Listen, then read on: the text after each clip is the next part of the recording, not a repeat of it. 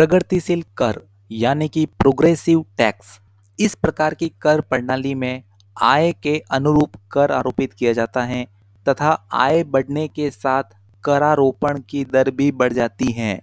इस प्रकार आय बढ़ने से कर राजस्व की मात्रा तथा करारोपण की दर दोनों में वृद्धि होती है। करारोपण की यह पद्धति सामाजिक समता को सुनिश्चित करती है।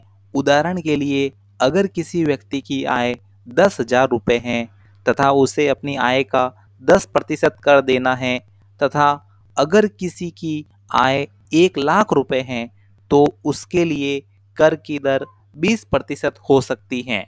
तो ये हैं प्रगतिशील कर के बारे में।